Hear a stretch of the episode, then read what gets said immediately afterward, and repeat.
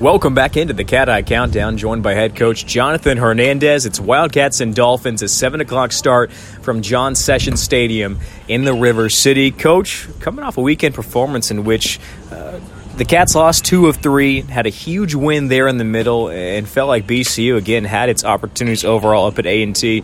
A bit of a tough pill to swallow, knowing that you had the lead there in that final game.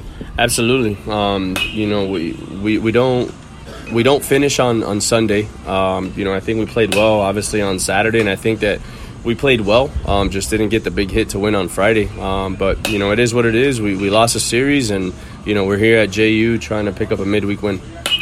These midweek games, I think throughout the entire season, your teams came out and competed. Uh, similar to A and T, your teams had opportunities. Uh, last midweek game against UCF left 14 runners on base. Uh, what's the remedy to try to kind of wash that away and bring those guys in today? Well, I think the timely hitting, you know, you definitely talk about the opportunities, and we've had more than enough opportunities to score and put teams away, and we're just not capitalizing on those opportunities. Um, you know, we, we've done an okay job situational hitting, but we have to be better. Um, but again, it's capitalizing on the opportunities that teams are, are, are giving us, and we have to do a better job of that. The Wildcats are shorthanded in their lineup today. It seemed like the whole season the injury bug was one thing that stayed away from this team.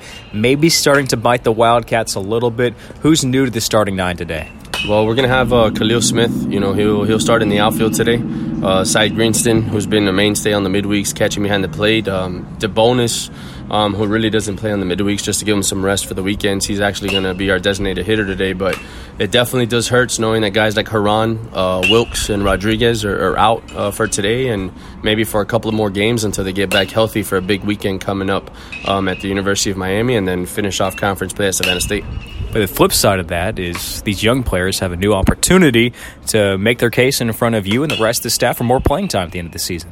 Absolutely. I mean, we talk about opportunities, and when they're handed to you, you got to make sure you, you take advantage of them. Um, you know, I know the young guys haven't played as much as, you know, because we do have a veteran group. Um, but case in point, today is an opportunity for the young guys, um, you know, to show what they have as we go down the final two weeks of the season and, you know, looking for Carlos Lecarica, a freshman, um, to give us an opportunity uh, to compete today against JU. What's important for him out on the mound today, outside of just competing? But uh, first pitch strikes, is it a certain side of the plate that he needs to pitch on? Uh, what's the coaching points for him? Yeah, it's going to be first pitch strikes and pitching to contact. You know, we're not looking for our guys to punch out 10, 12 an outing. Just give us an opportunity to win, pitch to contact, uh, you know, first pitch strikes and win the 1 1 counts. Um, you know, and, and, and slow the game down a little bit. You know, as we know, I've been there, you know, as a freshman in college, you know, pitching, the game can be a little bit fast on you. You just got to take a step back, take a deep breath, and just play catch with the catcher and, you know, just give us an opportunity, um, you know, for how many other, you know, how many innings he's going to pitch to, um, you know, for us tonight.